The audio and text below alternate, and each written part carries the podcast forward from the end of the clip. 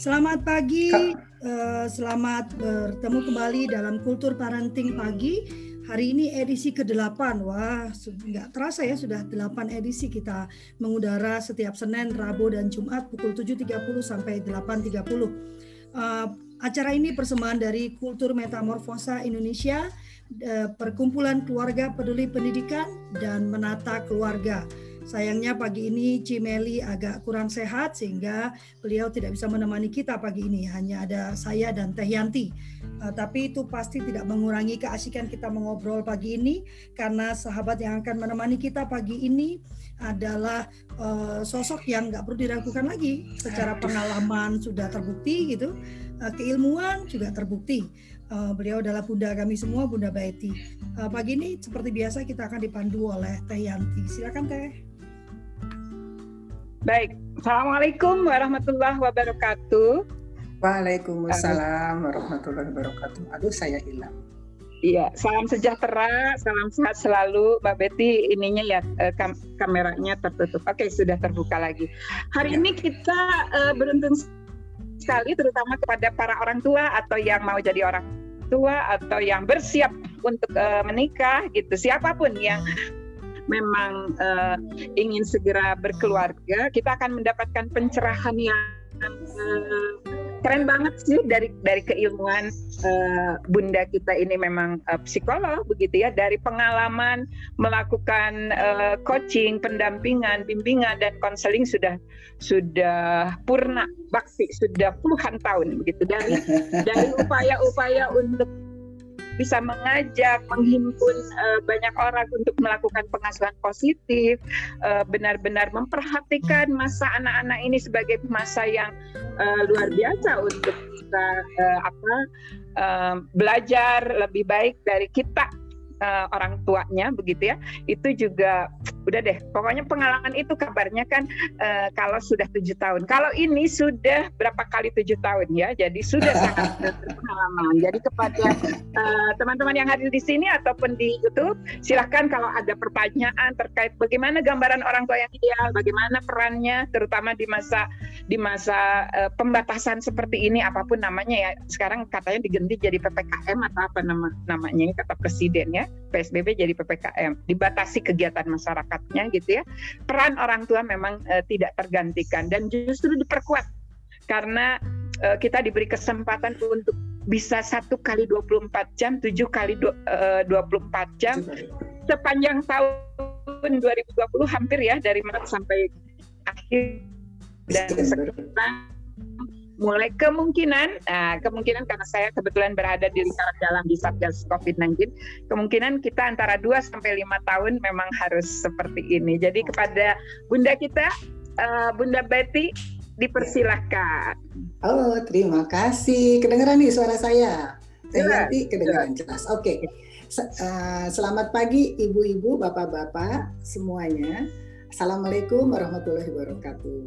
Nah, uh, pagi banget ya 7.30 kita sudah mulai berkicau. Tapi tiang Saya kalau di WIT sudah 9.30 katanya. Oh gitu ya. iya, dua jam. WIT.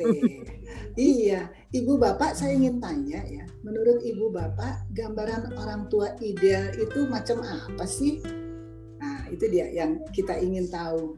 Sebab uh, orang tua tuh tidak ada orang tua yang menghendaki anak-anaknya negatif pasti semuanya orang tua ingin anaknya itu hebat, cerdas, sukses, pasti begitu. Jadi upaya untuk mencapai apa yang diharapkan oleh para orang tua, itulah dilakukan uh, oleh para orang tua. Bagaimana mendidik anak, mengasuh anak itu. Jadi kita inginnya anak kita nih menjadi hebat deh, menjadi cerdas, sukses, bahagia, masa depannya nanti cerah sekali, lebih bagus dari masa depan saya, begitu biasanya. Jadi mereka berupaya bagaimana nih caranya untuk mendidik anak-anak itu. Terus udah gitu, tapi sudahkah kita menyiapkan diri untuk menjadi orang tua yang baik? Nah itu kan pertanyaannya. Sementara sekarang sudah ada nih anak-anaknya yang di TK, yang di SD. Nah, pertanyaan saya adalah sudah siap belum untuk menjadi orang tua yang baik? Nah, menjadi orang tua tuh menjadi orang tua adalah apa ya peran sepanjang masa. saya ini sudah punya anak, sudah punya cucu, ya. Nah, ini masih jadi orang tua sampai hari ini. Jadi orang tua tuh bukan hanya orang tua kayak Lovely, kayak Teh Yanti yang masih muda-muda atau yang lebih muda lagi, yang umur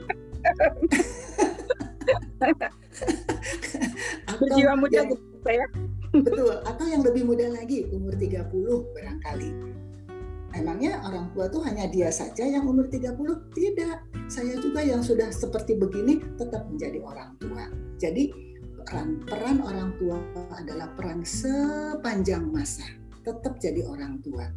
Jadi uh, untuk menjadi ah, ini ya dulu ketika barangkali ya ibu-ibu yang sekarang umurnya 30 tahunan barangkali ketika dia berumur 22, 23 kenalan, pacaran barangkali ya. Setelah itu menikah. Setelah menikah tiba-tiba hamil. Punya anak. Oh, waktu hamil hamil itu tiba-tiba ya? Iya. ya setelah menikah kan. Setelah menikah tiba-tiba hamil kan. Nah, setelah hamil gimana? Ini kok perut makin besar, kok mual, kok enak, tidak tahu. Setelah lahir apalagi bingung, aduh ini bayi diapain, kok nangis terus, coba dikasih asi, dikasih asi, kok masih nangis, bingung dia. Atau ketika dia uh, mau miring-miring, kok ini anak belajar miring-miring, aduh gimana ini? Ketika mau uh, mundur-mundur, mau duduk, bingung. Karena apa? Karena tidak ada sekolahan resmi untuk menjadi orang tua. Nih ya, uh, ketika kita ingin atau ketika anak-anak lulus SMA pengen jadi dokter ah cita-citanya mau jadi apa? Mau jadi dokter.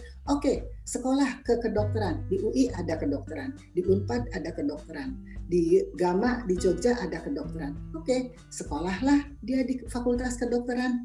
Setelah lulus jadi deh dia dokter. Atau guru ah saya cita-citanya mau jadi guru. Oke, kalau gitu sekolah deh di UPI, nanti bisa jadi guru. Atau sekolah di UNJ, nanti bisa jadi guru. Setelah lulus, jadi deh dia guru ngajar di kelas.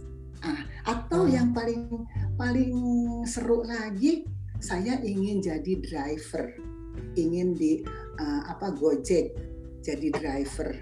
Ah, kursus dulu, saya sekolah dulu menyetir. Jadi deh dia driver driver. Nah, untuk jadi orang tua, enggak. Yang tadi saya ceritakan, pacaran, menikah, ujuk-ujuk hamil, melahirin, jadi dia orang tua. Nggak pernah dia sekolah. ya. Jadi sementara jadi orang tua itu adalah eh, pekerjaan seumur hidup, sepanjang hayat. Nah, bagaimana untuk menjadi orang tua yang sepanjang hayat tetapi tidak belajar, Nah, hmm. sekaranglah kesempatannya kita belajar. Karena belum ada sih sekolah resmi untuk menjadi orang tua. Barangkali begitu ya Kak. Uh, kalau Kak, Kak ini apa namanya Teh Yanti dulu sekolah dulu enggak menjadi orang tua, orang insinyur jadi orang tua bagaimana? Enggak, apalagi saya uh, itu dia. Apa, menikahnya masih kuliah, jadi belajar belajar farmasi saya bukan belajar jadi orang tua. Terus tiba-tiba jadi orang tua. Tiba-tiba anak iya betul. Ah, sampai sampai nggak tahu loh kalau kalau apa uh, lagi hamil dan keguguran. Nah sampai oh, begitu ya sempat keguguran. Iya. Ya. memang ya jadi uh, memang tidak ada sekolahnya. Jadi banyak akibatnya apa? Karena kita tidak tahu. Karena kita tidak pernah sekolah, tidak pernah belajar. Kalau saya masih mending deh, karena sekolahan saya kan di situ. Jadi ketika mulai uh, mempunyai anak, nah udahlah rada-rada tahu lah, walaupun tidak, walaupun saya juga cemas, kenapa nih bayi nangis terus dikasih asi, kok masih nangis, bingung. Walaupun saya sekolahnya relatif adalah pendidikannya di situ. Nah, sekarang mengapa uh, sekarang karena tidak ada sekolahannya, maka orang tidak ada sekolah resminya, maka orang tua tidak tahu bagaimana mendidik anak. Akibatnya apa? Dulu orang tua saya mendidik saya begini. Oke deh, kalau gitu saya ikutan aja mendidik anak saya begini. Nah, jadi padahal itu terjadinya tahun berapa tuh? Uh, Teh Yanti berarti tahun 70-an ya orang saya tuanya mendidik Teh Yanti. Ya, jadi ketika tahun 70-an orang tuanya tuh mendidik Teh Yanti bagaimana? oh begini oke deh kalau, kalau begitu saya ikutan seperti ibu saya dulu mendidik saya nah barangkali zaman dulu ya zaman saya nih zaman saya kecil tuh berarti saya tahun 60-an barangkali ya kecilnya. Itu orang tua zaman waktu itu karena baru selesai penjajahan itu mendidik anak pakai dipukul. Karena Belanda kan begitu jadi ikutan nih pakai dipukul pakai di dijewer barangkali. Nah ketika punya anak ah ikutan aja dipukul dijewer. Saya ada cerita nih teman saya teman saya itu berarti seusia saya ya. Aduh hilang ya? Iya. Oh, hilang ya? Aduh ah, kenapa sih? muncul lagi. Muncul lagi. Oke oke. Nah, jadi ke, uh, suatu saat teman saya itu jadi seusia saya datang ke rumah anaknya.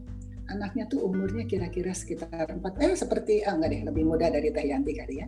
Umur empat puluhan karena anaknya masih SD. Nah dia lihat tuh anaknya sedang ngajarin anaknya sedang ngajarin cucunya dia matematik.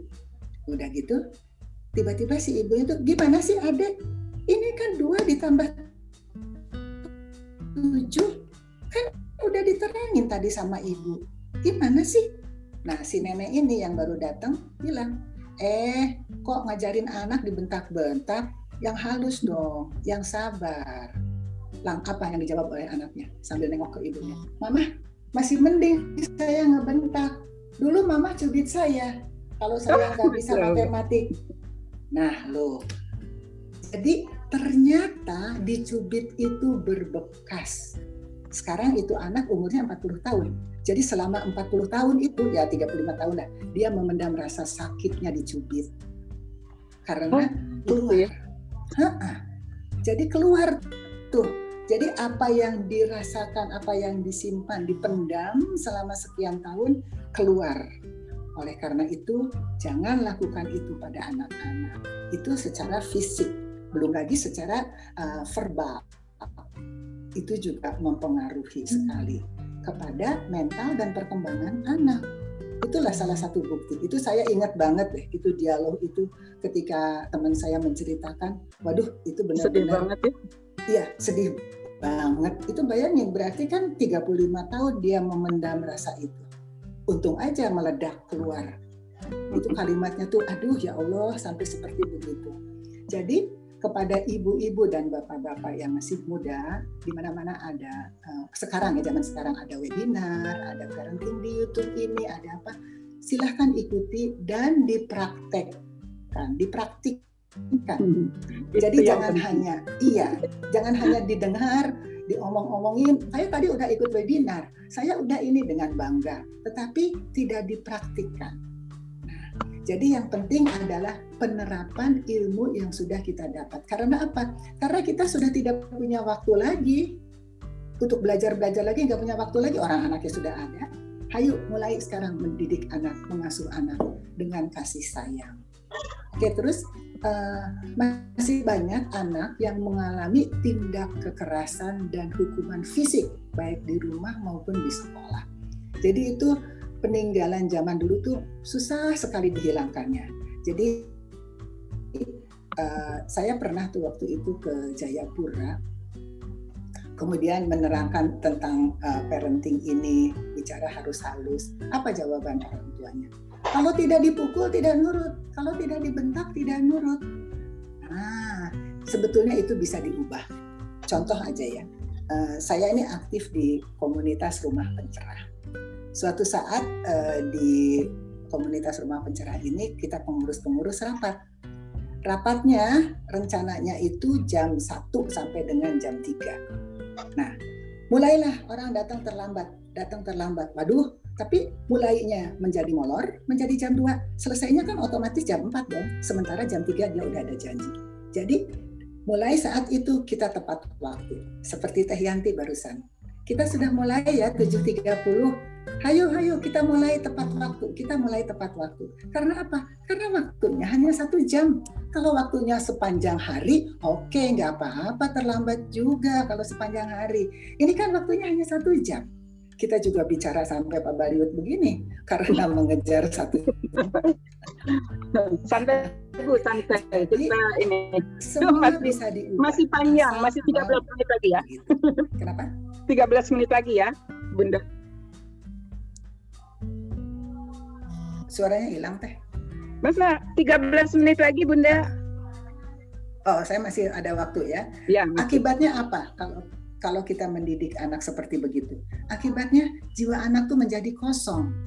Dia merasa kesepian, terus dia dia mau cerita sama siapa dong kalau kalau salah ngomong dicubit, salah ngomong di masih ada tuh yang mulutnya dipukul, bibirnya dibentak terus mulutnya dipukul. Bagaimana dia mau menceritakan apa isi hatinya kalau dia bicara tidak boleh? Sebenarnya dalam mendidik anak dan mengasuh anak ini kuncinya hanya satu, dengerin. Itu aja, mendengarkan. Hanya itu sebetulnya. Dia omongannya juga nggak aneh-aneh, tinggal jawab aja, oh gitu ya deh oh gitu ya teh. Oh terus terus gimana temennya? Oh gitu. Terus teteh main terus sama ade diapain temennya? Cuman cuman begitu aja merefleksikan apa yang dia omongin. Gampang banget kok mendidik anak itu. Nah kalau kita tidak mendengarkan dia mencari orang yang mau mendengarkan syukur kalau dia datangnya ke Teh Yanti, kucuk kucuk kucuk, uh, uh, Bude gini gini gini gini misalnya, wah wah saya tadi gini didengerin, tapi kalau datangnya ke emas-emas yang di pinggir jalan, di luar kompleks di Satpam. Kenapa, Neng? Sedih, dimarahin ibu ya? Iya, ibu nggak mau dengerin. Oh, kalau gitu cerita sama Um aja. Ada apa? Ada apa? Ujung-ujungnya apa? Narkoba. Ya, karena dia ingin ada orang yang mendengarkan. Didengerinlah sama si Um itu. Itu bisa efek negatifnya bisa banyak banget.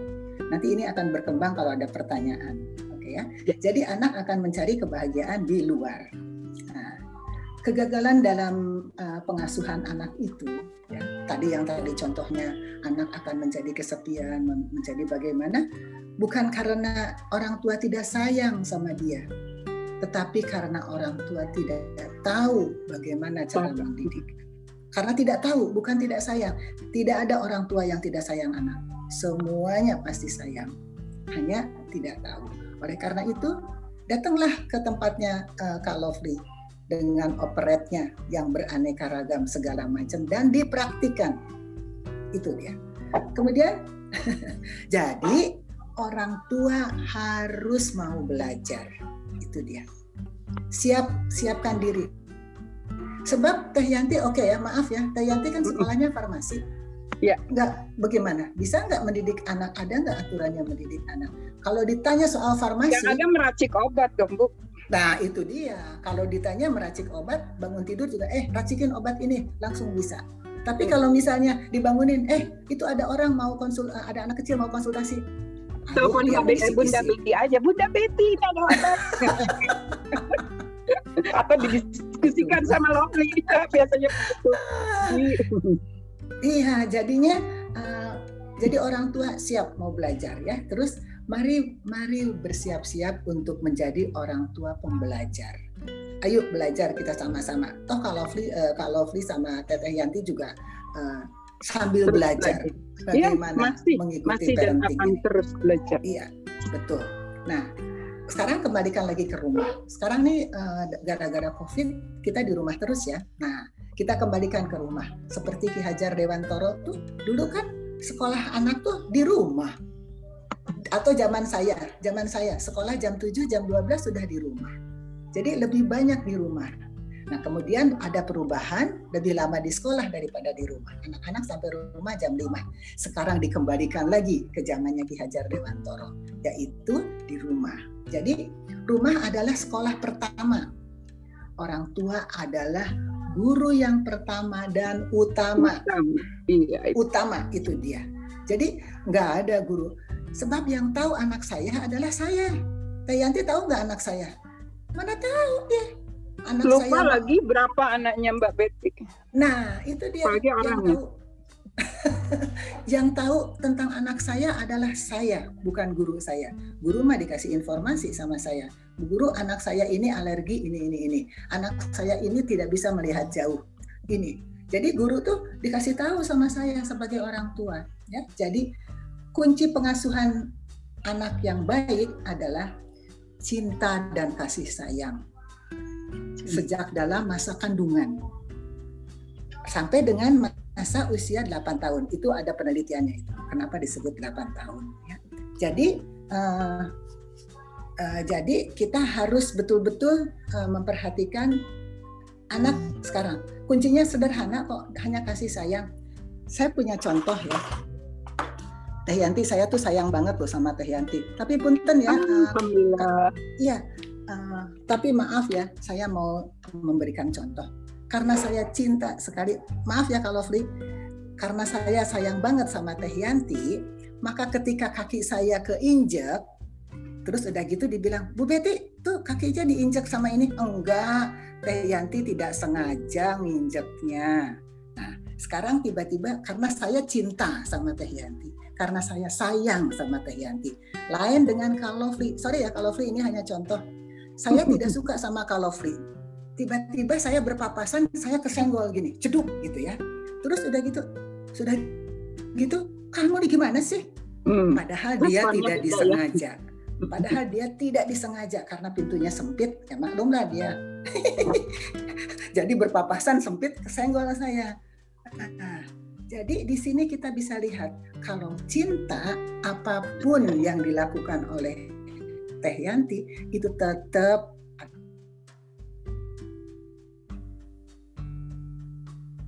minum sama saya. Bu Baiti ini Bunda Baiti ini minum alah kamu ngasih ya. minum oh, pengen disayang ya? Nah jadi konotasinya hmm. tetap di negatif. Tapi kalau ke Teh Yanti konotasinya tetap di positif terus. Apa pun ya padahal diinjak padahal diinjak. Bukan padahal terinjak. Bukan terinjak diinjak. Tapi saya masih bilang iya saya masih bilang oh dia nggak disengaja. Nah begitu pula pengasuhan anak. Kalau kita cinta coba pernah nggak kita kepukul sama anak kecil? Waktu dia umurnya enam bulan setahun. Pernah? Apa pernah. kita membalas membalas memukul? Tidak. Hmm. pasti kita bilang oh lagi belajar babbling ya lagi belajar tangannya digerakkan. Karena apa? Karena cinta dan kasih sayang jadi sampai sekarang kalau anaknya sudah remaja juga tetap aja kita cinta dan kasih sayang anak saya sudah umurnya udah 45, 40 berapa, tetap aja dia kalau nggak datang, nggak nengok, ah nggak apa-apa dia lagi sibuk. Karena apa? Karena cinta dan kasih sayang. Jadi kuncinya gampang kok, udah cuman itu cinta kasih sayang, dengerin, udah gampang kok, nggak usah pakai sekolah-sekolah segala macam. Gimana, uh, Teh Yanti udah habis waktunya atau masih belum? Bisa? Masih lima menit, ayo. Oke, okay, oke. Okay. Tentang nah, anaknya belum? Ya, sekarang anak dan orang tua itu berbeda. Anak itu tidak ada anak yang sama. Anak itu unik. Unik. Jadi tidak ada anak yang sama. Walaupun itu kembar dari satu telur, tetap berbeda. Ya, karena apa? Karena lingkungan, daya tangkap, pengalaman berbeda. Nah, tapi anak itu semuanya anak nih kesamaannya dilahirkan dalam keadaan fitrah kebaikan. Jadi anak itu selalu baik, Terus dilahirkan cerdas, anak tuh cerdas. Kemudian dan anak membutuhkan orang tua. Membutuhkan orang tuanya. Jangankan waktu masih bayi, perlu ASI, perlu disuapin, perlu didudukin, perlu dimandiin. Eh, sudah 45 tahun juga masih perlu orang tua. Ya, jadi mengenal anak, anak masih membutuhkan orang tuanya. Dan anak itu spesial loh, tidak ada yang sama. Nah, tapi saya mau cerita juga orang tua. Orang tua juga punya potensi. Punya potensi diri sebagai orang tua. Punya. Yaitu ingin yang terbaik untuk anaknya. Itu dia potensinya. Yang kedua, yang paling mengenal anaknya adalah dia. Nah, itu dia orang tua. Kemudian memiliki kelebihan. Semua orang tua memiliki kelebihan dan mem dan memiliki perasaan yang naik turun. Ini yang saya mau ceritakan. Uh, kalau anaknya rungsing, nah kalau anaknya rewel, oke. Okay. Kalau anaknya rewel, uh, kita pulang kantor nih, baru bekerja atau sekarang di rumah, baru ngetik, baru ini sibuk banget. Ketika anaknya rewel, uh, ketika anaknya rewel, karena suasana hati lagi capek, lagi lelah, langsung marah. Tetapi diam dulu. Kalau kita istighfar dulu, Bismillah, tarik nafas, yang panjang dulu, duduk dulu, kemudian baru dengerin. ada apa neng kenapa tadi pergi lama-lama kan udah dibilang jangan pergi-pergi nah tapi kalau kita emosi segitu anak datang dah dah dah dah dah dah dah padahal anaknya itu udah sampai tapi di di pos satpam ngobrol dulu ditanya ini dulu. Jadi jangan redakan dulu. Karena kita juga manusia suasana hati bisa naik turun, bisa gembira, bisa sedih. Kalau sedang sedih, diam dulu, ya, tenangkan dulu. Kemudian orang tua itu potensinya yang baik adalah mengetahui apa yang harus dilakukan bila dalam keadaan tenang. Kalau tenang dia bisa apa-apa kok, bisa ngapa-ngapain dia kalau tenang. Yang tidak bisa kalau dia lagi kecapean, nah dia suka emosi. Sekarang ketahuilah fakta tentang otak anak.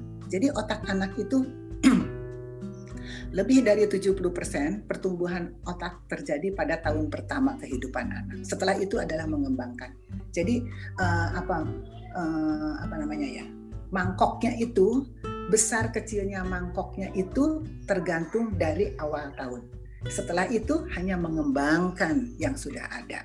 Oleh karena itu, uh, berikanlah rangsangan kepada anak-anak. Rangsangan itu maksudnya kasih tahu aja semua informasi. Ini pohon, ini bisa dibagaimanakan. Ini adalah cangkir untuk ini. Jadi kasih informasi sebanyak-banyaknya ke anak ketika masih usia muda. Kemudian uh, otak bekerja dengan baik. Nah, otak ini bisa bekerja dengan baik kalau cukup rangsangan.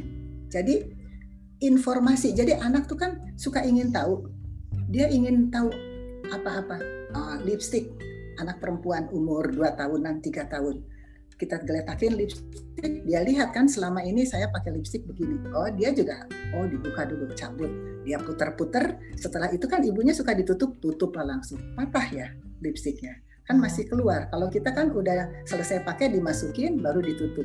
Dia tidak tahu, dimasukin langsung patah.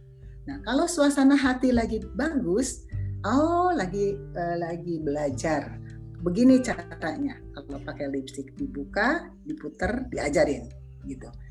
Kalau tidak boleh disentuh itu lipstick simpan diangkat di atas lemari supaya tidak terjangkau oleh anak ya. Jadi uh, karena sifat dia ingin uh, mengetahui segala macam. Kemudian selain cukup uh, selain cukup rangsangan dia juga harus cukup nutrisi seperti tanaman. Tanaman juga ada ditanam harus disiram, harus kena sinar matahari. Sama, anak juga begitu, harus cukup nutrisi. Kemudian cukup oksigen. Nah, sekarang anak-anak nih um, berapa jam depan laptop terus tuh.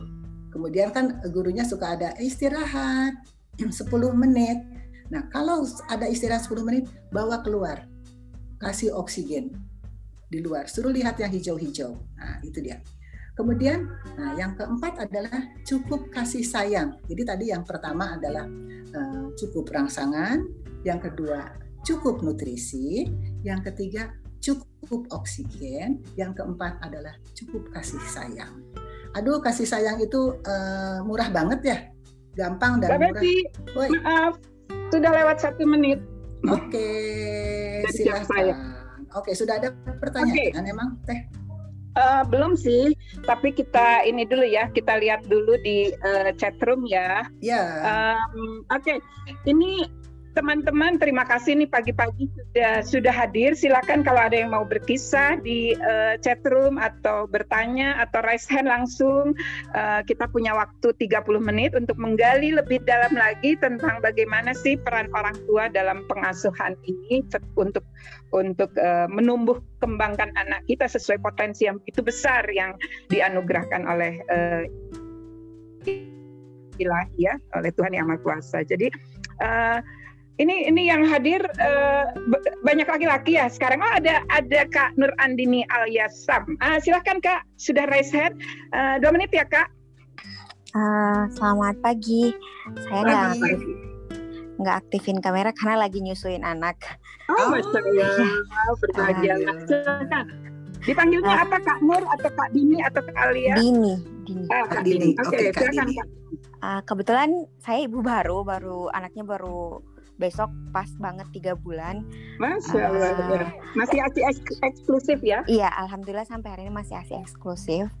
uh, anaknya dan menurut saya mungkin saya punya anak di usia yang terbilang masih muda jadi masih banyak banget butuh belajar dari dari anaknya masih kandungan sebenarnya masih banyak udah banyak banyak baca cuman menurut saya masih kurang nah anak anaknya tuh nggak terlalu rewel tapi ada masanya kadang dia susah banget untuk didiemin kalau nangis. Sedangkan kalau saya lagi ada di posisi yang mungkin udah capek banget juga jadinya saya nggak tahu mesti ngontrol emosi saya juga kayak gimana. Jadi maksud saya saya mau nanya gimana caranya biar uh, kadang saya ya, caranya tuh ngenangin diri saya. Tapi kalau saya mencoba untuk nyimpan dia dan nenangin diri saya dulu dia nangisnya makin keras.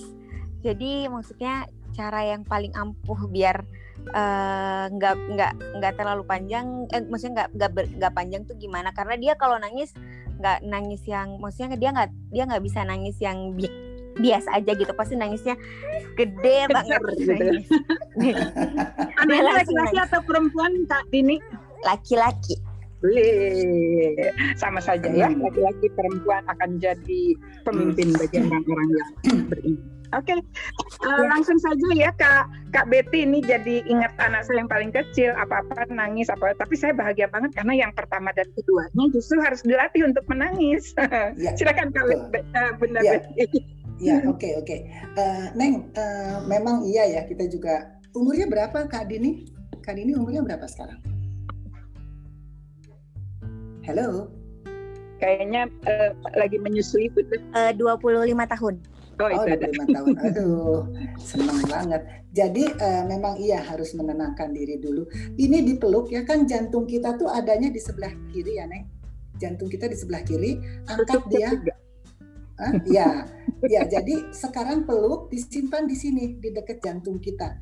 Jadi jantung dia akan nempel dengan jantung kita deg deg deg deg deg sambil diusapin punggungnya. Sementara itu uh, Kak Dini menenangkan diri sambil duduk, sambil jalan-jalan misalnya, sambil diusapin dia, pasti nangis terus. Tapi dengan diusapin, jadi ada kontak antara jantung bayi sama jantung kita. Ditempelkan di sini, diusapin. Nah, sementara itu kita menenangkan diri sambil zikir, wirid, istighfar. Nah, itu dia barangkali tenangkan diri. Nah, setelah uh, setelah reda baru kita mulai lagi menyusui atau dicek dulu barangkali pampersnya udah terlalu penuh barangkali lihat aja ada sesuatu yang tidak enak diusapin barangkali ada semut di badannya sehingga dia nangis karena anak kecil itu bayi tidak kita kan kalau misalnya saya aduh gatal saya garuk-garuk atau kak uh, Teh Yanti tolong dong uh, saya gatal di belakang garukin gak nyampe bisa uh, karena ya? karena bisa bicara bisa menyampaikan. Tetapi anak kecil kan tidak bisa bayi. Bisanya cuma satu, nangis. Jadi kalau nangis itu ada rasa tidak nyaman. Barangkali begitu Kak Dini. Oke, okay, jadi dibuat nyaman dulu ya ininya yeah. ya, anaknya ya ibunya gitu ya dengan yeah, itu Katanya ini uh, gubernur kami, aduh gaya jadi bicara gubernur itu uh, melakukannya setiap pagi dalam hitungan 20 detik. Oke, okay, ada ada pertanyaan lagi? Sebentar, saya lihat chatroomnya. Oh iya iya iya. Oke, silakan. Uh, atau ada yang mau berbagi di sini ada beberapa fasilitator nasional sekolah ramah anak pasti punya uh, pengalaman uh, manis tentang ini. Ada Bu Baya, ada Pak Masri. Pak Masri, ayo dong uh, share sedikit biar nanti uh, secara khusus ngisi kultur parenting. Ayo Pak. Pak Masri sudah terjawab. Bagaimana menjadi ayah? Suaranya nggak ada, Pak. Masih belum ada ya suaranya ya. Atau ada yang uh, mau bicara lagi? Kalau kalau enggak biar uh, Bunda Betty menyampaikan uh, ini sedikit tentang perkembangan otak anak ya Bunda ya. Iya. Silakan ya. Bunda. Tadi kan uh, ini jantung. Kita memang harus mengenal diri kita sendiri ya, tubuh kita, lokasi jantung ada di mana. Sakit hati itu bukan di sini gitu. Karena hati kita di sebelah kanan. Ada-ada aja deh. Uh, saya mau melanjutkan dulu sedikit aja ada perbedaan. Ada ya. perbedaan ya. kebutuhan anak, ada kebutuhan orang tua. Ya, hmm. kebutuhan anak itu ingin mengetahui segala sesuatu, ingin mencoba berbagai hal ingin menyentuh beragam benda, benda. Jadi semua tuh pengen disentuh. itu kalau nyentuhnya ada ukurannya sih kalau kita kan nyentuh gelas pelan-pelan. Kalau dia tetap aja keras. Akibatnya gelas jatuh pecah. Nah itu dia. Nah kalau pecah kita ajakin dia sama-sama. Neng yuk kita rapihin yuk. Dia udah ketakutan takut kita marah. Nggak usah marah orang dia lagi explorer kok. Dia, dia lagi eksplorasi kita ambil sapu kemudian kita bantu ayo deh kita bereskan dia melihat kita merapikan gelas itu melihat paling tidak atau uh, dia ingin merasakan ini uh, apa namanya meja ini halus kalau tembok yang di luar itu kasar jadi dia ingin ingin uh, merasakan. Kemudian dia ingin bergerak. Uh, uh, kemudian dia ingin bergerak bebas. Nah, itu kebutuhan anak. Kebutuhan orang tua beda, beda banget. Segalanya ingin rapi. Ingin segalanya bersih, rapi, beres, tepat waktu. Semuanya berjalan dengan baik. Itu keinginannya orang tua. Sedangkan keinginannya anak bereksplorasi, mainan ditumpahin, mainin gitu semuanya. Jadi rumah itu tidak bisa uh, rapih terus, tidak bisa rapih terus. Biarkan berantakan atau tembok. Dia ingin menulis-nuliskan, kita suka nulis, dia juga nulis, nulislah di tembok. Nah, dia nggak tahu harus harus nulis di buku ya? Iya, dia tidak tahu. Nah, kasih tahu, kasih tahunya begini. Ini ada pengalaman juga tuh tetangga saya waktu itu.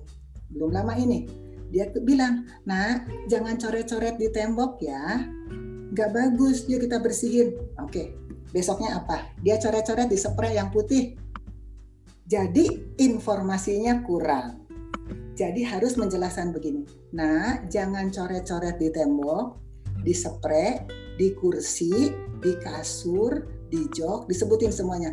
Hanya boleh coret-coret di kertas ini Ibu sediakan kertas nih satu rim untuk kamu coret-coret, oke? Okay? Nah, jadi tidak bisa kita bilang tidak boleh. Jadi harus jelas karena komunikasi dengan anak tuh harus jelas ya. Oke. Okay. Uh, kemudian orang tua itu harus menyikapi perbedaan itu. Maunya anak begini, maunya saya begini. Nah, itu harus diselaraskan. Bagaimana cara jalan keluarnya agar kita senang, dia senang apa yang di ya, kemudian kita bertanya apa sih sebenarnya yang ingin diajarkan pada anak nah yang ingin diajarkan pada anak banyak banget kan disiplin terus anak itu adalah nah ini ada uh, kalimat yang sering saya dengar. Anak itu adalah apa uh, peniru ulung. Hmm. ya saya pernah sering dengar itu kalimat itu. Anak itu peniru ulung. Jadi kalau ibunya nyimpen tasnya bruk di meja dia ikutan. Kalau ibunya makannya uh, tergesa-gesa atau tidak sarapan pagi, dia juga akan ikut tidak sarapan pagi. Karena apa? Karena dia peniru ulung. Jadi kita harus menjadi contoh yang baik bagi anak. Sebab anak itu membutuhkan uh, anak itu membutuhkan teladan figur siapa itu dia yang dibutuhkan anak. Jadi kita yang harus menjadi uh, contohnya. Jadi hati-hati ketika kita uh, uh, bicara kasar, dia juga akan bicara kasar.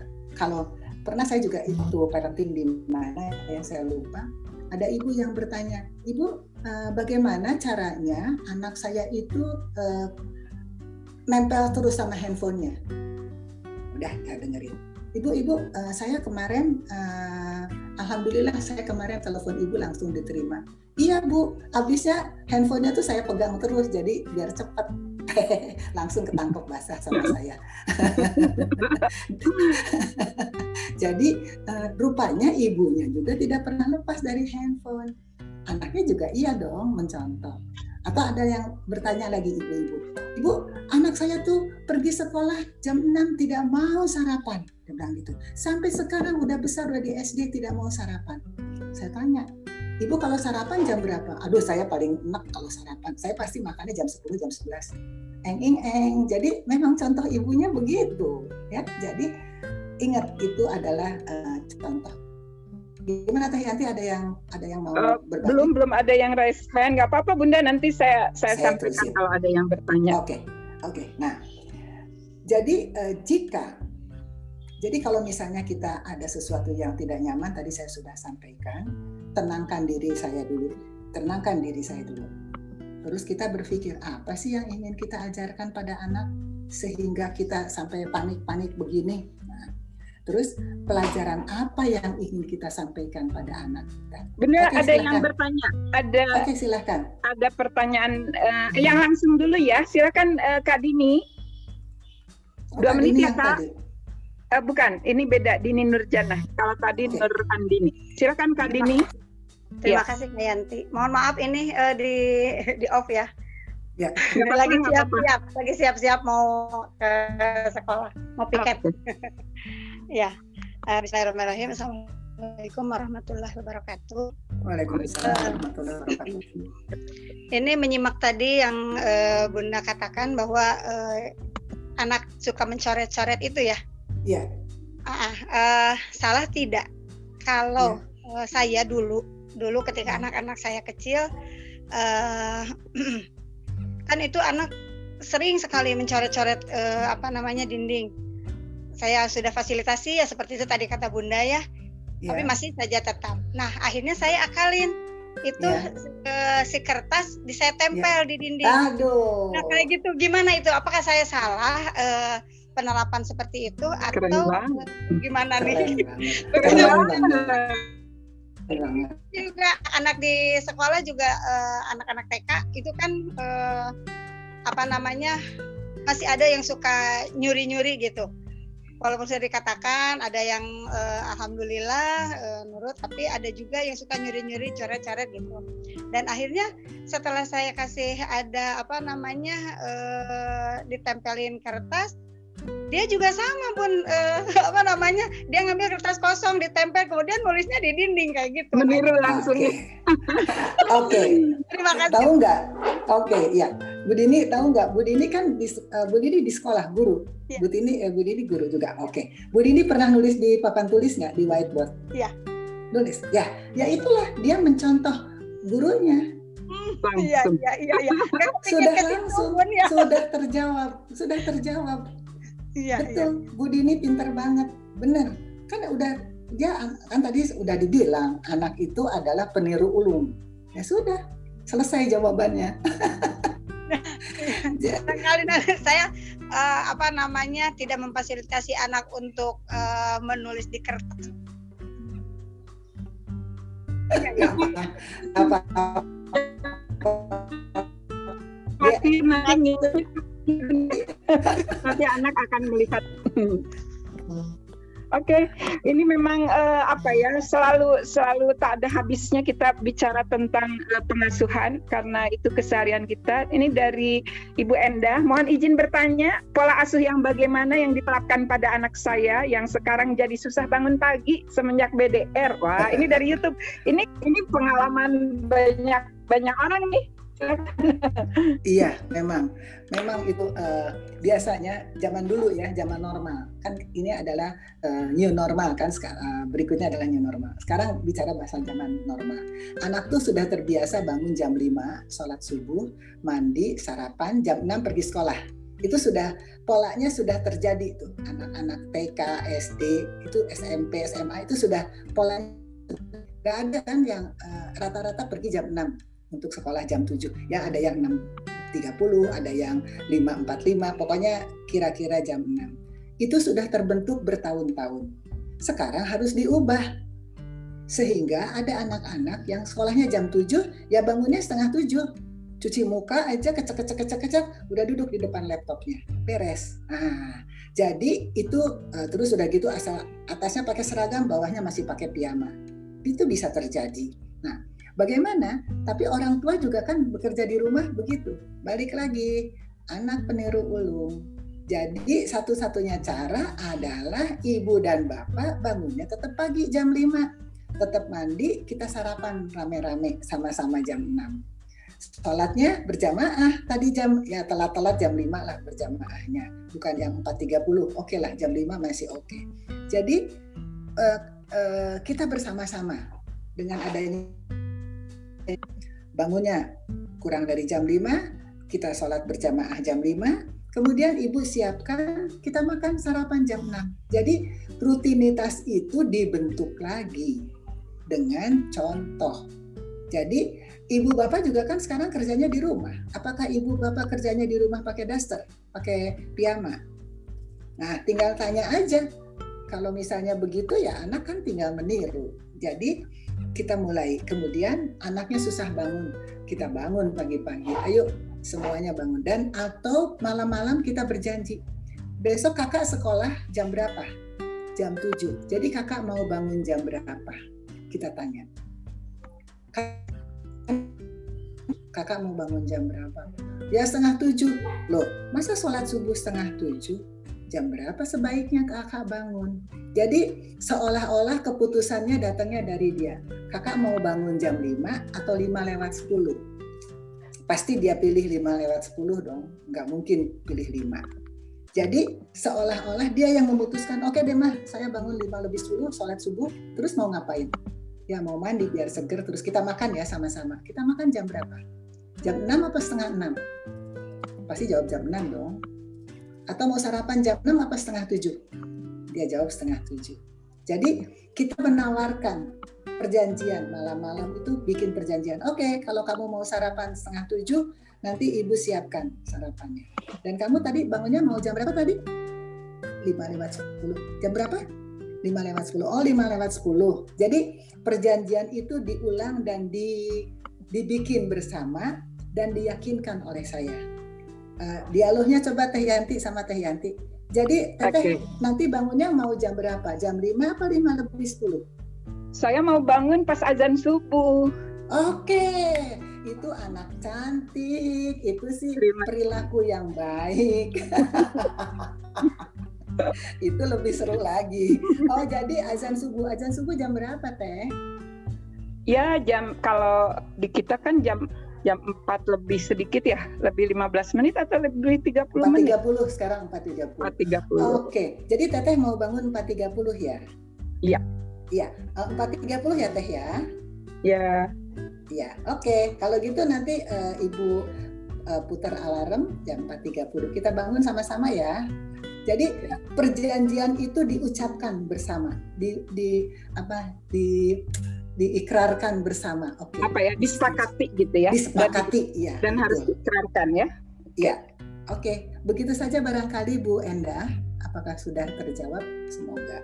Ya, buat Bu Enda yang berada di YouTube, uh, terima kasih ya. Silakan kepada semua uh, hadirin baik di uh, Zoom ataupun di YouTube untuk mengisi form yang disediakan ya. Lalu apa ya? Obrolan ini bisa kita lanjutkan lebih panjang lagi di Telegram. Jadi bergabunglah di Telegram Kultur Parenting dan uh, ingat 10 menit lagi uh, kita akan mengudara di IG Live ya. Uh, nanti kita kita bertiga akan uh, ngobrol di sana dan rekamannya nanti juga akan ditayangkan di podcast. Kelihatannya sih kita juga uh, karena kita punya ini ya punya banyak sarana untuk untuk mengemb, uh, menyosialisasikan ini lebih lebih gencar lagi.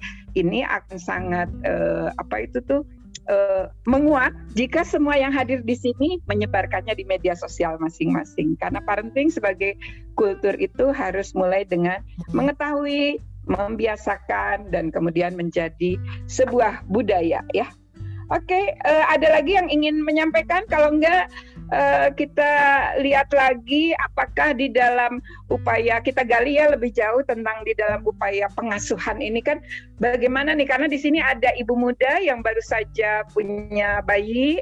Uh, ini sangat sangat apa ya beruntung sekali bertemu dengan Betty hari ini karena akan mendapatkan uh, apa ya bahan-bahan awal, eh, dasar-dasar bagaimana pengasuhan positif di dalam rumah. Dan ingat, di dalam pengembangan anak usia dini holistik integratif, bukan hanya pengasuhan yang dibutuhkan, nutrisi dan gizi seimbang juga harus, perlindungan juga iya, stimulasi jangan sampai overstimulate ya Bunda Betty ya itu ya, harus benar-benar sesuai betul. dengan uh, ini Betul. biar pengembangan kepribadiannya juga jadi kuat dan pemeriksaan kesehatannya apalagi sekarang uh, protokol kesehatan dan keselamatan menjadi prioritas kita di masa uh, pandemi ini. Uh, sebentar saya ingin meminta ini ini uh, tadi Kak Dini ini putri dari uh, Ibu Nurbaya di Bulukumba, salah satu fasilitator nasional. Saya ingin kembali menyapa masih Pak Masri masih ada nggak ya? Kayaknya nggak ada Pak Masri, sudah terlempar. Iya, oke. Okay.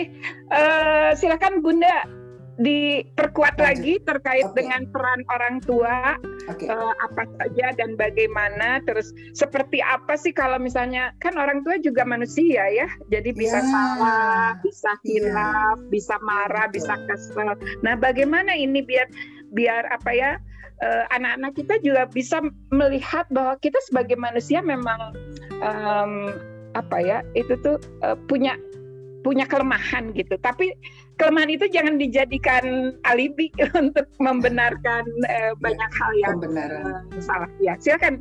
Uh, ya, oke. Okay. Bunda. Iya, memang kita ini memang manusia ya. Memang idealnya idealnya begitu katanya di teori. Idealnya begitu. Barangkali uh, kita suka dengar Teh Yanti atau uh, Kak Lovely menceritakan bagaimana menceritakan bagaimana mendidik anak-anaknya.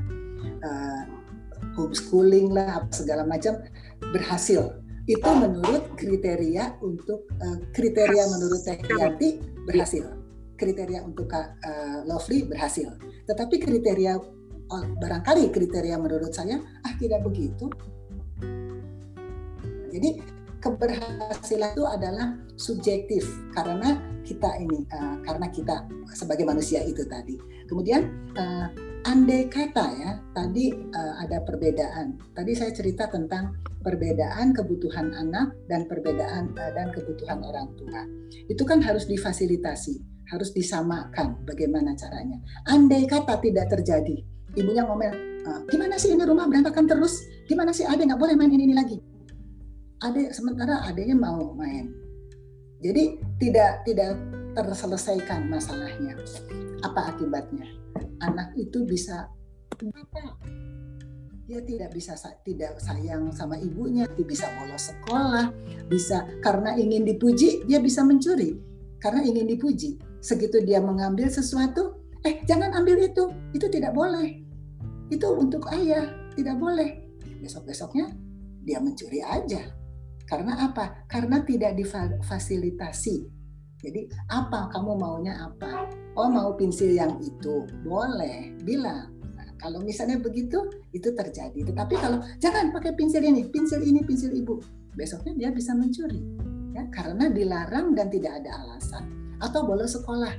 Ya karena dia tidak nyaman di sekolah di rumah tidak nyaman di rumah ibunya ngomel-ngomel aja. Di sekolah gurunya menanamkan harus begini harus begini harus begini gak ada yang mau denger akibatnya dia bolos aja sama si Mas yang di pos satpam itu dia mau dengerin saya ngomong. Nah, atau yang iya kan? Sedihnya ya. sedih iya. ya. Karena apa dinding yang nah, yang jadi apa mural di mana-mana gitu ya? Iya. Lebih parah lagi yang itu loh yang geng motor itu yang wah begitu. Iya itu bisa jadi geng motor atau narkoba berbohong bergaulan bebas tawuran. Itu semuanya adalah karena dia tidak didengar kuncinya kan tadi waktu awal saya bicara bahwa anak eh, gampang mendidik anak dengerin aja apa yang dia omongin. Saya juga kadang-kadang suka suka lucu ya anak uh, cucu saya itu yang SMP kelas uh, eh, 3 ya jadi kelas 9 itu dia cerita masa Adi dibilangnya gini-gini? Rasanya ah yang itu nggak lucu-lucu amat deh yang dia omongin. Tapi uh, dia ketawa masa kita yang senyum. Iya iya kita harus senyum. Jadi ya masa ayang gini gini gini? Ah, itu kayaknya nggak lucu deh. Kan aneh ya yang ya? Iya. Aneh ya? Tapi saya juga sambil bingung. Apa anehnya orang itu lumrah kok? Jadi kita harus mengetahui dunia dia dan kita ikutan ke situ. Jadi tidak berarti bahwa saya Nelly ya nenek nenek nenek centil gitu. Bukan. Tapi ikutan aja. Uh, mungkin istilahnya yang bagus adalah empati nah. barangkali empati di situ. Jadi ikutan aja apa yang dia omongin. Nanti selesai dia pergi nanya sama ibunya apaan sih itu maksudnya. Apalagi zaman sekarang ada lagu ada apa. Nanti saya ikutan aja ketawa. Oh gitu ya, hehehe ketawa aja ikutan. Segitu anaknya pergi saya tanya sama emaknya itu apaan sih tadi yang diomongin? Yang ini teh ya bu. Oh itu teh maksudnya itu. Jadi uh, kita ikutan aja, empati aja dengan mereka. Nah jadi uh, harus ada uh, penyelesaian antara kebutuhan anak dan kebutuhan orang tua apa tidak bisa masing-masing. Jadi harus sama. Harus ada titik Terus, temu ya itu ya. apa? ya yang diupayakan. Harus titik temu. Ya, titik temunya entah di mana. Seperti tadi kita uh, dialog tentang jam. Jamnya itu kan bisa jam 5, bisa jam 6. Oke deh, jalan tengah berapa? 5 seperempat misalnya. Jadi ada dan uh, keinginan kita diungkapkan dengan jelas. Seperti pernah ada kejadian begini. Ada anak kira-kira SMP lah. Dia bilang malam minggu, Pak, ke ayahnya, ayah saya izin ya teman saya ulang tahun kita ditraktir mau makan entah di mana sama orang tuanya ya boleh tapi jangan malam-malam ya iya ya katanya pergi assalamualaikum pergi Bapaknya nunggu nih jam 9 kok anaknya belum pulang dari jam 8 kok. Mah ke mana sih nih anak? Ya kan tadi pamit, pamitnya sama ayah. Iya saya udah bilang jangan malam-malam. Tunggu jam 9 belum datang. Jam 10 belum datang. Jam 11 belum datang. Datang-datang jam 12. Langsung bapaknya marah. Kamu ini kan sudah dibilangin jangan malam-malam. Loh ini belum malam ya. Teman-teman masih di sana mereka akan pulang rencananya jam 1. Jadi ini belum malam ya. Nah, jadi komunikasi ini yang tidak jelas. Malam menurut anak jam 12, malam menurut bapak jam 8. Jadi sebelum berangkat ada kata sepakat. Jam berapa nak nanti mau pulang? Uh, malam jam berapa kira-kira? Jam 8 atau jam 9? Ya jam 9, oh jam 9 masih rame ya. Oke, jadi jam berapa? 9.30. Oke, 9.30 ya Naya pulang ya. Jam berapa? 9.30. Oh, 9.30. Jam berapa? Nah, jadi diyakinkan. Jadi semuanya itu harus ada kata sepakat, disepakati ya. Jadi uh, jadi harus ada jalan tengah antara perbedaan antara anak dengan orang. Oke Bunda, terima kasih. Ini ini jalan tengah ini uh, memang jadi sangat penting ya. Dan uh, ketika kita kita memilih jalan tengah ini belajar untuk dialog, belajar untuk menyelaraskan. Dan dalam kehidupan ini memang tidak ada yang satu nol.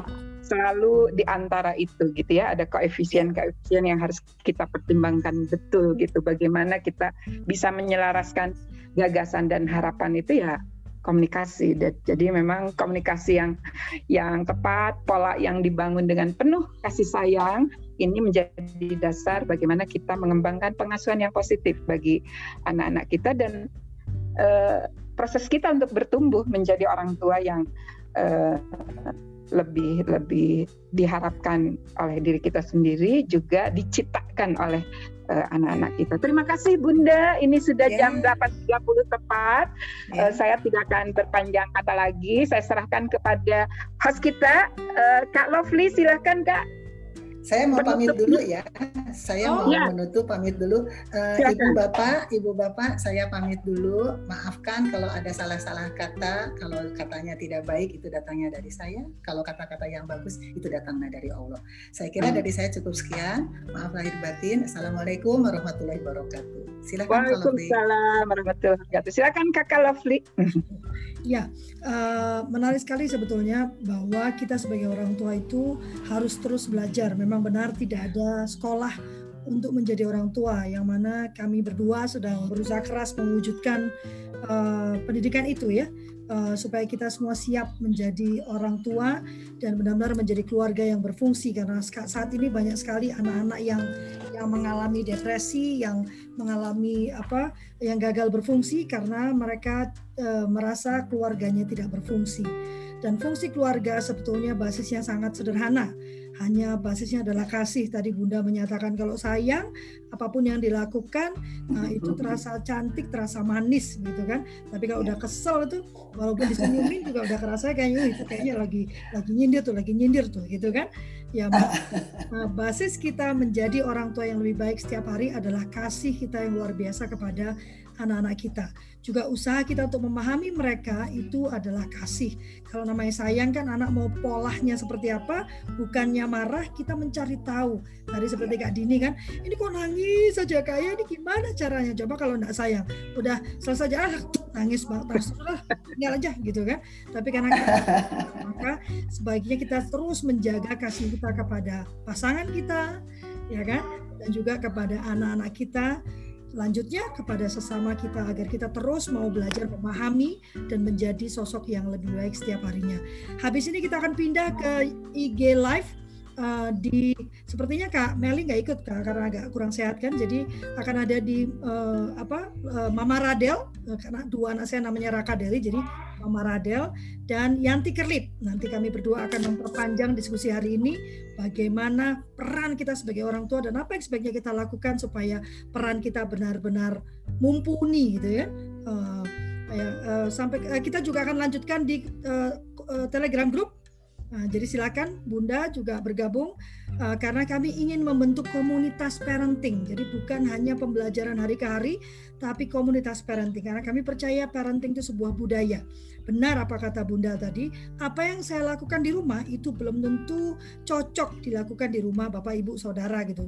Termasuk juga yang dilakukan Bapak Ibu Saudara belum tentu cocok dengan rumah kami. Makanya kultur parenting mengundang beragam sumber narasumber parenting untuk memberikan uh, pilihan bagi keluarga untuk memilih cara parentingnya sesuai dengan value yang dianut di dalam keluarga ini.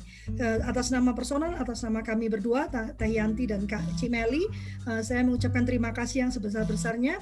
Kami juga memohon maaf yang sebesar-besarnya apabila ada pernyataan, perkataan, atau gestur yang tidak berkenan. Kami hanya ingin membagikan apa yang kami yakini dan apa yang kami praktekkan dalam kehidupan kami sehari-hari. Yuk, saling berpamitan. Kita bertemu lagi hari Jumat di jam yang sama uh, Jumat besok dengan Ibu Noviatri siapa namanya teh? Bu Novi aja yang Novi. dari hati parenting Bu ya. Novi, ya Bu Ya, Novi. Novi. Yang pakar Bu Novi. parenting juga. Uh, silakan dibagikan apabila merasakan manfaat kepada orang tua ya. Sengaja ada podcast. Jadi kalau bilang, aduh Bu, nggak sempet deh saya nonton YouTube, dengarkan podcastnya ya. Tep- Tepat sama seperti yang sedang kita diskusikan. Bu Nurbaya, selamat dengan cucunya. Itu. Oh udah dua. Oh, oh jadi anak tiga, cucu dua. Oh, senang banget. Aduh, aduh, aduh, aduh. Cucu tuh beda katanya ya. Saya belum belum punya cucu. Terima kasih. Sampai ketemu hari Jumat. Sampai ketemu. Hari Ya, Rabu. Tetap sehat, tetap bahagia, tetap semangat. terima kasih. Terima kasih. Ya, Terima kasih. Terima kasih semuanya. Izin, izin ya, izin ya. live ya. Kita langsung Ya, izin live. Teh, makasih ya Teh. Kalau terima kasih. Ya. Teh, terima kasih.